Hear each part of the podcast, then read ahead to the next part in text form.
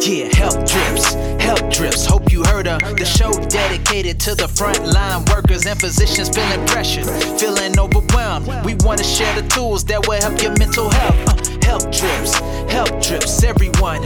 You are not alone. Surely you can overcome. Yeah, the world might be non-stop. Every day you put in work, but this is a show all about putting you first. Health Drips, Health Drips. Let's go. Good morning. It is Paulicia Aguilard, and I am so excited to see you once again. Happy 2022. I know that it's been a couple of weeks that I have not been with you.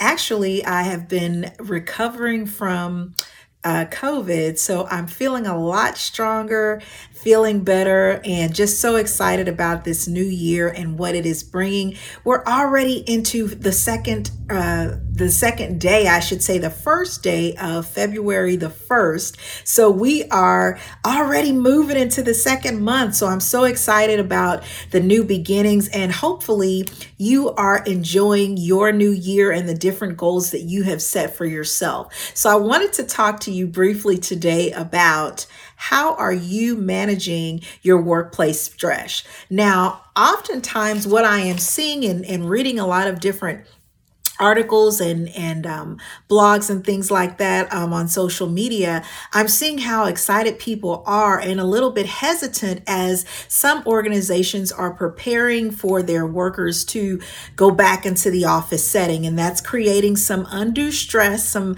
anxiety um, because we've we've gotten used to our our environment. We've adjusted. We've actually you know been able to save money and we're we're able to relax. And so in a relaxed atmosphere, you're not really interacting maybe with some people that have caused you stress in the past. But, you know, as you're preparing, because it might be where you have to go back, or maybe, you know, your organization is considering to make your position fully remote so that you're able to work from home. I know there's a lot of organizations still just trying to wait things out and see, you know, how that outcome will be. But let me just give you some different things that I've been uh, coming across in terms of managing your workplace stress. So, first of all, some of the signs that you might see in excessive workplace stress is, you know, um, decreased productivity. So, what does that mean? That means that because you are stressed out to the max because of maybe some environmental things going on, you're not as productive as you would normally be. And, and that can show up in a lot of different ways and i'll go into the symptoms after going through my list here. But the first thing is having that decreased productivity. So you're not as you know with it as you as you normally would be. The next thing is having a negative attitude. Oh my gosh i know that that is a big one. And talking to working with different um, physicians and frontline workers is the negativity. And and you know oftentimes that really is because we have so much on our plate. We're trying we're, we're coming through covid but there's a lot that happened in 2021 and so we're still just trying to get our bearings about us. We're still trying to do the very best that we can. And so oftentimes you might see people who are a little bit on edge. So their attitude is not as positive as it could be. The next thing is lack of participation. So if you notice, if you're a leader or um, even as a as a frontline worker, if you're watching this, you know having that lack of participation. So not really wanting to get in with the group and you know move around with them because you're just too stressed out. So you would rather just stay off to yourself as opposed to interacting with your group members and your colleagues. The next thing to look um, for is change in your appearance. So if you've gotten to the point where you're just so stressed out, it doesn't matter what you're looking like, your appearance um, has sort of went down. That's also a sign of excessive stress. And so we need to really And this right here, as I'm going through this list, this is really for not just the frontline workers, but also for those managers, those leaders who are looking for ways to support their staff. So if you're noticing different changes in a person's participation in their attitude, they've been become more negative, you know, the way that they're dressing is not as upbeat as maybe it would have been. Those are some signs of workplace stress. The next thing is is the low morale. Now, I've heard this a whole lot, especially within the healthcare system, simply because we're we're moving around. There's a lot of different things that people are responsible for, and so just having that, you know, um, excitability and and you know zeal for coming to work, it, it's it's beginning to be a little bit more challenging. Why? Because we're continuing to deal with people who are dealing with COVID, people um, aren't able to take the time off of work. You know, a lot of organizations are also short staffed. So you might even see today as you're going and looking for positions that there are so many different positions out there because there is just a staff shortage specifically in the healthcare system. So again that low morale people um, trying to do the best that they can you know now uh, roles are shifting where you might have not just what you're responsible for at work but also somebody else's workload. And oftentimes that doesn't feel so good if you have worked or are responsible for working a 10 or 12 hour shift. So we want to keep that in mind. The next thing um, that you might see in in somebody dealing with workplace stress is absenteeism, right? So if you're seeing someone that was, you know, really a part of uh, the mission and really was a part of the group interactions and somebody that you feel like you could really rely on, now they're starting to take a little bit more time off of work. That is also a sign of that workplace stress something else that goes along with that is arriving to work late. You know, if you find yourself again on the other side of this, you find yourself calling out like I just can't do it today. You know, it, it's it, I just don't want to go and be around the environment and the people. That also is a sign that, you know, we're we're dealing with some stress that we really need to take heed to and and find out what we can do better so that we can continue on in the things that we have purposed for ourselves. Um, and the last thing is, um, you know, taking long breaks. So I'm not sure about you, but if you are dealing and you have short staff, somebody that decides they're, they're going to go on a break and they go for long periods of time where you can't find that person and, you know, other coworkers are depending upon them, that's also a sign of somebody that's dealing with a lot of stress. So, how can we uh, really recognize what the symptoms are? So I've given you what it might look like to a leader, to a frontline worker, to somebody who might be experiencing this this stress. But how does it show up physically as you're dealing with that? Well, oftentimes, if you are dealing with the stress, you could have headaches. You could have trouble sleeping is also a sign. So if there's something that, you know, that's been then racking your brain and you're trying to figure out how am I going to go to work and deal with these people? I also have things that I'm responsible for and this just really isn't a good time for me. That is also a way that your stress shows up. So if you find yourself like tossing and turning, you're really not getting the rest that you need, that also can be a symptom of your stress and not being able to manage the stress that you need to.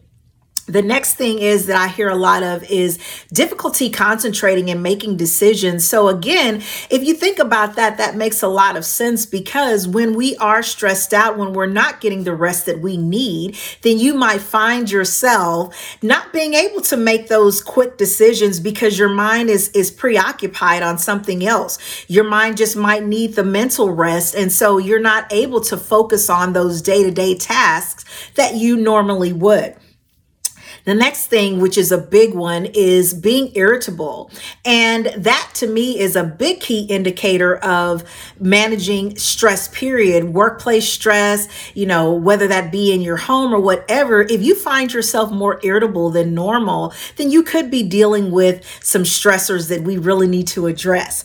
Um, the next thing that, that, and again, these are just physical symptoms is um, fatigue. So if you find yourself tired and you're you, you know you're you're grudgingly going in and you're grudgingly doing the work that you're responsible for doing, that's also a sign of stress or a symptom, I should say, of stress. So, what are some tips? I've given you both sides of it. I've given you the signs for you to look for and then symptoms. So how that stress manifests itself. Now, I only gave you some physical symptoms, but you also have those those emotional um, and psychological symptoms as well. So feeling anxious is also a, a symptom. Also um, you know feeling depressed because you know you you have to do something that maybe you don't want to do. And so you find yourself feeling less motivated about those things that you once found important. So again these are signs of managing your stress how to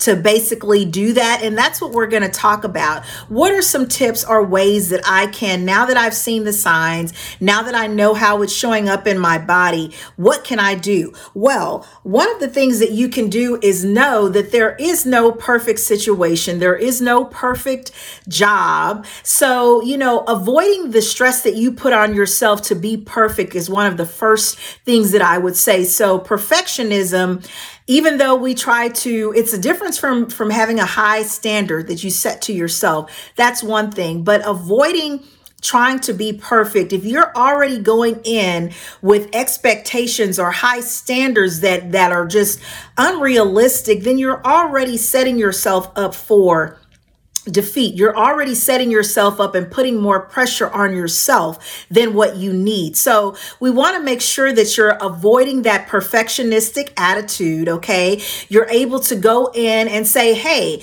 whatever happens today, I can only control what I can control and those things that I can't control, then I'm not going to, okay? Because I'm not perfect. And so we just have to do the best that we can. The next thing is to stay organized. So, you know, in terms of, of being short staffed and moving very fast, it's very important for you to stay organized so that you can stay on top of the things that are important. So, what does that mean? That means that everything that comes your way is not an emergency. And I know sometimes others make you feel like their um, their thought, their process is a crisis. Well, their emergency is not your emergency. So, learning how to prioritize yourself and the things that you have to complete throughout the day is also very, very important. So, prioritizing that time management is equally as important.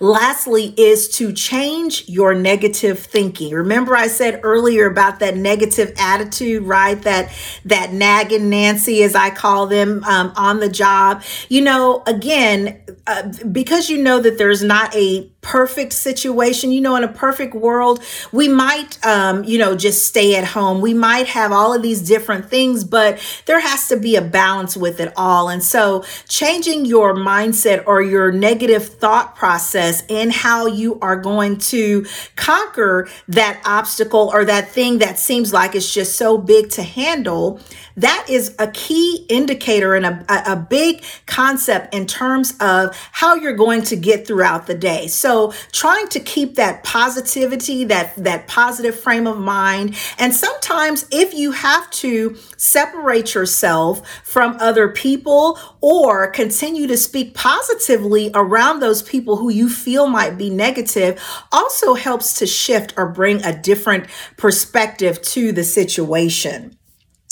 Lastly, I'll say um, in terms of you know, addressing the things that we've talked about. I've given you a couple of strategies, but the last thing that I want to really impress upon you is to talk to someone that is supportive. And when I say talk to someone, I'm talking about myself. I'm talking about a licensed mental health professional, a coach that can help you in identifying what are those things that are making you tired? What are those things that are causing you to be irritable? What are those those things. And you say yes that that's that's the workplace that you know it's this person it's these things. But oftentimes when you talk to that professional we are able to come up with a plan. And sometimes you can see how some of the things that you're looking at as the problem really aren't the problem. It's just the way that you're looking at it. It's the way that you're processing it. And so some of those skills that I mentioned